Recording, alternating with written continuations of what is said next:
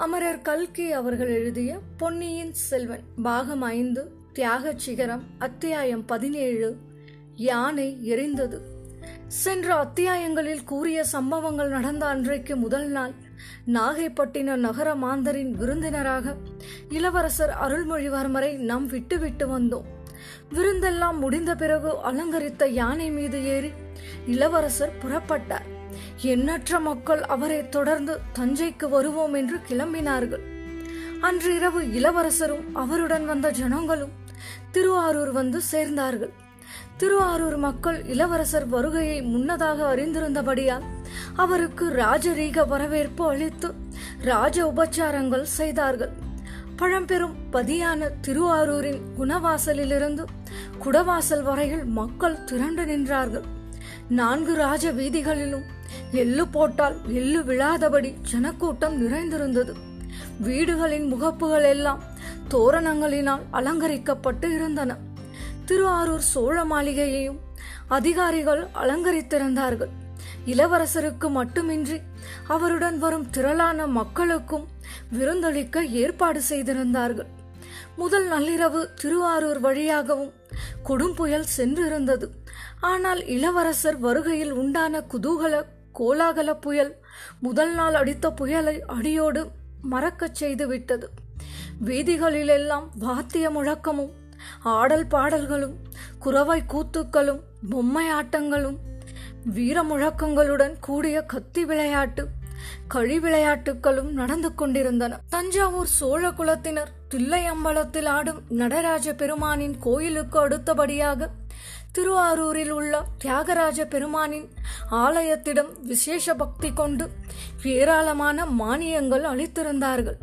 ஆனால் இளவரசர் அருள்மொழிவர்மர் மட்டும் அதுவரையில் திருவாரூர் வந்தது இல்லை.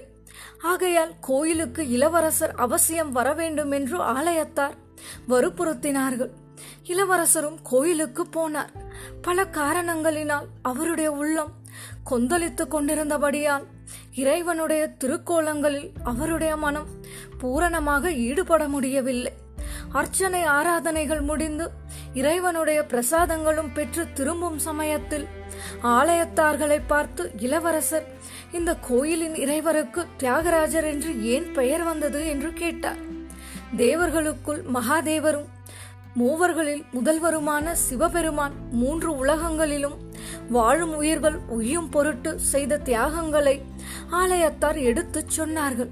மூன்று உலகங்களையும் ஆக்கவும் அழிக்கவும் வல்ல பெருமான் தம்முடைய பக்தர்களுக்கு அருள் புரியுமாறு மேற்கொண்ட கஷ்டங்களை பற்றி கூறினார்கள்.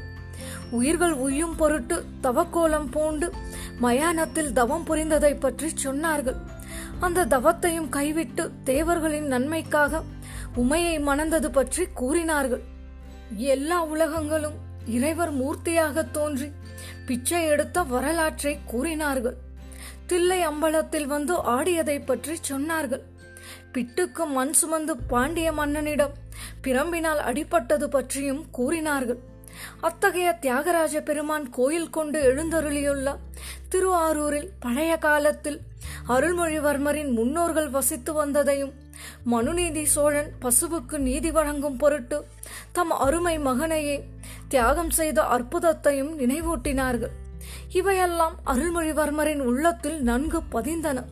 இதுகாரும் புத்த பகவானுடைய தியாகத்தை நினைத்து நினைத்து வியந்து கொண்டிருந்த இளவரசர் தேவதேவரான சிவபெருமானை தியாகமூர்த்தியாக சித்தரிக்கும் வரலாறுகளை பற்றி எண்ணி எண்ணி வியக்கத் தொடங்கினார்.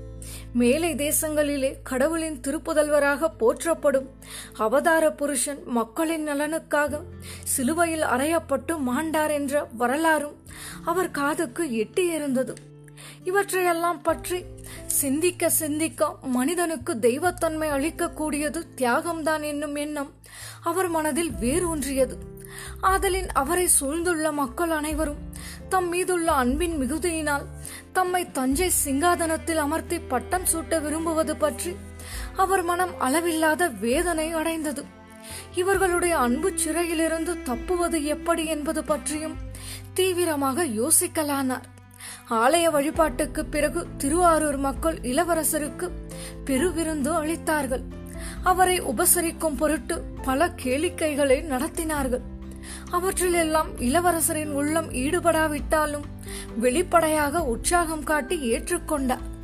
பின்னர் ஏறக்குறைய நடுநிசையில் இளவரசர் சோழ மாளிகைக்கு வந்து சேர்ந்தார்.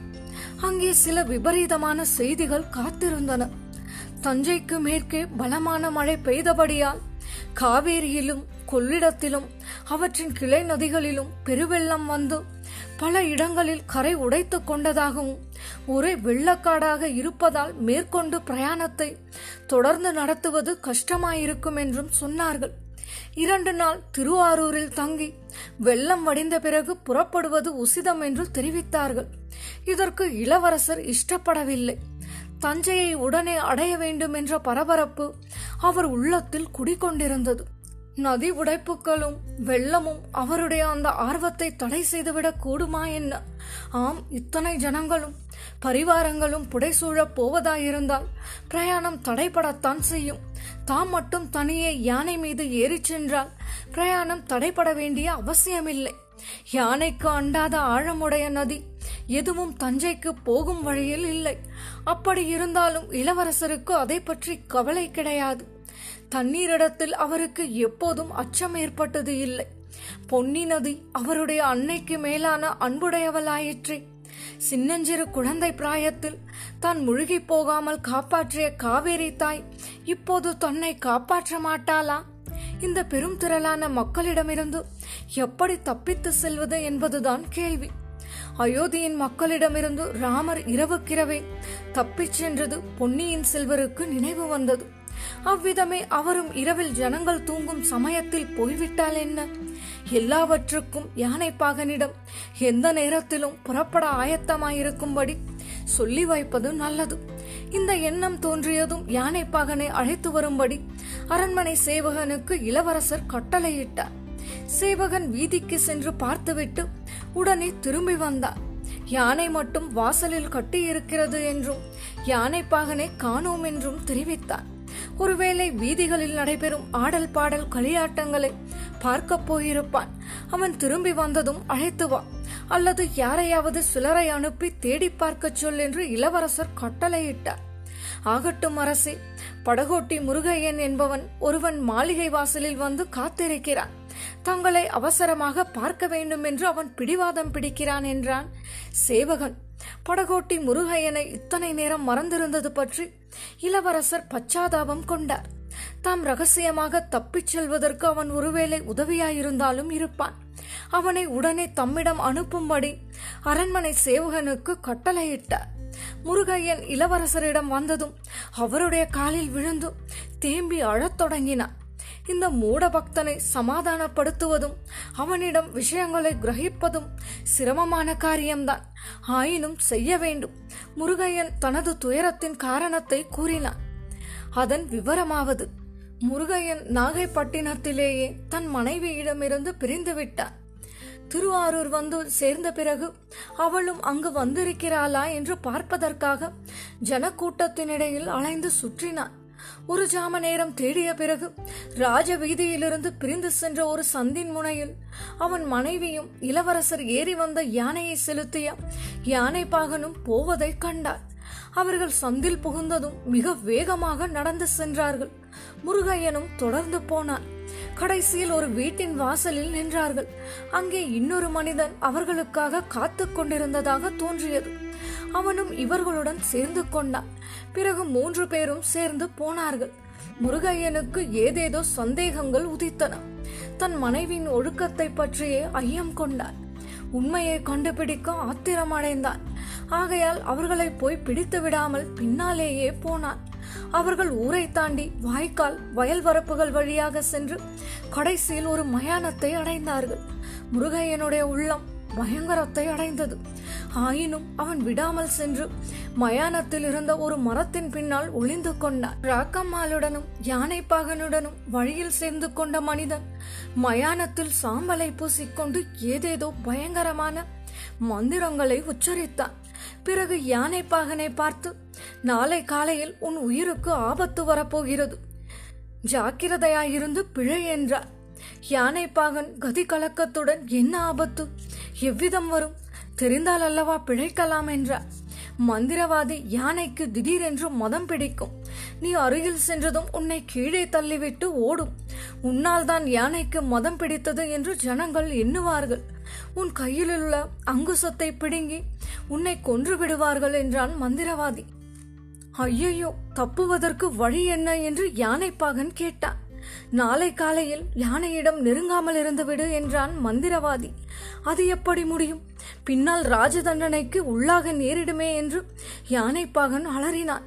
அப்படியானால் என் வீட்டுக்கு வா. மந்திரித்த கவசம் தருகிறேன். அதை அணிந்து கொண்டு போ. கையில் அங்குசத்தை கொண்டு போகாதே என்றான் மந்திரவாதி. அப்படியே ஆகட்டும். ஐயா இளவரசருக்கு ஏதேனும் ஆபத்து நேருமா என்று? யானைப்பாகன் கேட்டான். அது எப்படி சொல்ல முடியும்? இளவரசர் வந்து கேட்டால் அல்லவா சொல்லலாம் என்றான் மந்திரவாதி. முருகையன் அதற்கு மேல் அங்கே நிற்க மனமில்லாமல் ஓடி வந்து விட்டார் நாளை காலையில் யானைக்கு மதம் பிடிக்கப் போகும் செய்தியை இளவரசரிடம் சொல்லி எச்சரிப்பதற்காகவே முக்கியமாக ஓடி வந்தான். இதையெல்லாம் கூறிவிட்டு முருகையன் மீண்டும் தேம்பி அழுதான். அப்பனே ஏன் அழுகிறாய்? நீதான் சமயத்தில் வந்து எச்சரிக்கை செய்து விட்டாயே. இனி நான் பார்த்துக் கொள்கிறேன் என்றார் பொன்னியின் செல்வர். ஐயா இதிலெல்லாம் என் மனைவி சம்பந்தப்படுவது பற்றி தான் வருந்துகிறேன். ராக்கம்மாளை பற்றி என்ன நினைப்பது என்று எனக்கு தெரியவில்லை. அவளை பற்றிய பழைய சந்தேகங்கள் திரும்பி வருகின்றன என்றான் முருகையன். அவளை நான் திருத்தி விடுகிறேன். நீ கவலைப்படாதே. உடனே திரும்பிப் போ பாகனை எப்படியாவது தேடி பிடித்து அழைத்து கொண்டு வா என்றார் இளவரசர். படகோட்டி முருகையன் போன பிறகு பொன்னியின் செல்வர் சிறிது நேரம் சிந்தனையில் ஆழ்ந்திருந்தார். முருகையன் கண்டது கேட்டது இவற்றின் பொருள் என்னவாயிருக்கும் என்று யூகத்தினால் அறிய முயன்றார். பழுவேட்டரையர்களின் உத்தேசம் பாண்டி நாட்டு சதிகாரர்களின் முயற்சி இவற்றை குறித்து இளைய பிராட்டி கூறியதை இளவரசர் நினைவுபடுத்திக் கொண்டார். அந்த சதிகாரர்களின் முயற்சியில் இது ஒன்றாயிருக்கலாம் அல்லது வெறும் அசட்டுத்தனமாகவும் இருக்கலாம். எப்படி இருந்தாலும் காலையில் நாம் என்ன செய்ய வேண்டும் என்பது பற்றி ஒரு முடிவுக்கு வந்தார். பிறகு நிம்மதியாக நித்திரையில் ஆழ்ந்தார். மறுநாள் அதிகாலையிலேயே எழுந்து பிரயாணத்துக்கு ஆயத்தமானார் மாளிகை வாசலுக்கு வந்தார் அங்கே கட்டியிருந்த யானை இளவரசரை பார்த்ததும் ஆதரவோடு துதிக்கையை நீட்டி அவரை தடவி கொடுத்து கொஞ்சியது. யானைக்கு மதம் பிடிக்கும் என்று மந்திரவாதி கூறியதாக முருகையன் சொன்னது இளவரசருக்கு நினைவு வந்தது. மதம் பிடிக்கும் என்பதற்கு அறிகுறி எதுவும் இல்லை யானைப்பாகன் எங்கே என்று இளவரசர் உரத்த குரலில் கேட்டார். உடனே பல குரல்கள் யானைப்பாகன் எங்கே என்று எதிரொலி செய்தன. இளவரசரைப் போலவே அதிகாலையில் பிரயாணத்துக்கு ஆயத்தமாக ஜனங்கள் திரண்டு வந்திருந்தார்கள். அவர்களிடையே அகப்பட்டு கொண்டு முன்னால் வர முடியாமல் திணறிக் கொண்டிருந்த முருகையனை பார்த்தார். அவனை நோக்கி சமிக்ஞை செய்யவே ஜனங்கள் அவனுக்கு வழிவிட்டார்கள். முருகையன் அருகில் வந்து இரவில் வெகுநேரம் தேடிய பிறகு தன் மனைவியை மாத்திரம் கண்டுபிடித்ததாகவும் அவள்தான் மயானத்துக்கு போனதையெல்லாம் அடியோடு மறுத்து முருகையனுக்கு பித்து பிடித்து விட்டது என்று கூறியதாகவும் யானைப்பாகன் அகப்படவே இல்லை என்றும் சொன்னார் அதை பற்றி கவலை இல்லை முருகையா. யானையின் காலை கட்டியுள்ள சங்கிலியை அவிழ்த்துவிடு என்றார் இளவரசர். முருகையன் அவ்வாறு அவிழ்த்துக் கொண்டிருக்கும் போதே இதோ யானைப்பாகன் வந்துவிட்டான் என்று ஒரு குரல் கேட்டது. வந்துவிட்டான் என்று பல குரல்கள் ஒழித்தன கையில் அங்குசத்துடன் யானைப்பாகன் ஓடி வந்து கொண்டிருந்தான். கூட்டத்தில் இருந்தவர்கள் அவசர அவசரமாக விலகிக் கொண்டு அவனுக்கு வழிவிட்டார்கள். பொன்னியின் செல்வரும் நல்ல வேலை என்று பெருமூச்சு விட்டு யானைப்பாகன் ஓடி வந்து கொண்டிருந்த திசையை நோக்கினார். பாவம் ஒரு நாள் இரவு. அனுபவத்தில் அவன் எவ்வளவு மாறிப்போய் இருக்கிறான் பயப்பிராத்னி கொண்டவனாக அல்லவா தோன்றுகிறான். ஒரு கையில் அங்குசம் வைத்துக் கொண்டிருந்த யானை பாகன் யானையின் அருகில் வந்து அதன் துதிக்கையை இன்னொரு கையால் தொட்டான். யானை உடனே அவனை துதிக்கையால் சுழற்றி பிடித்து தலைக்கு மேலே தூக்கியது. கேட்டவர்கள் பீதி கொள்ளும்படியாக பிளிறிவிட்டு யானை பாகனை வீசி எறிந்தது. யானைப்பாகன் வெகு தூரத்திலே போய் விழுந்தார் அவன் கையில் வைத்திருந்த அங்குசம் இன்னும் அப்பால் போய் விழுந்தது. யானைக்கு மதம் பிடித்து விட்டது என்ற பயங்கரம் நிறைந்த குரல் அந்த ஜனக்கூட்டத்திலே எழுந்தது. ஜனங்கள் நான்கு பக்கமும் சிதறி ஓடத் தொடங்கினார்கள். இத்துடன் பாகம் ஐந்து தியாகச் சிகரம் அத்தியாயம் பதினேழு யானை எரிந்தது நிறைவடைந்தது. இதுவரை நீங்கள் கேட்டது அமரர் கல்கி அவர்களின் பொன்னியின் செல்வன்.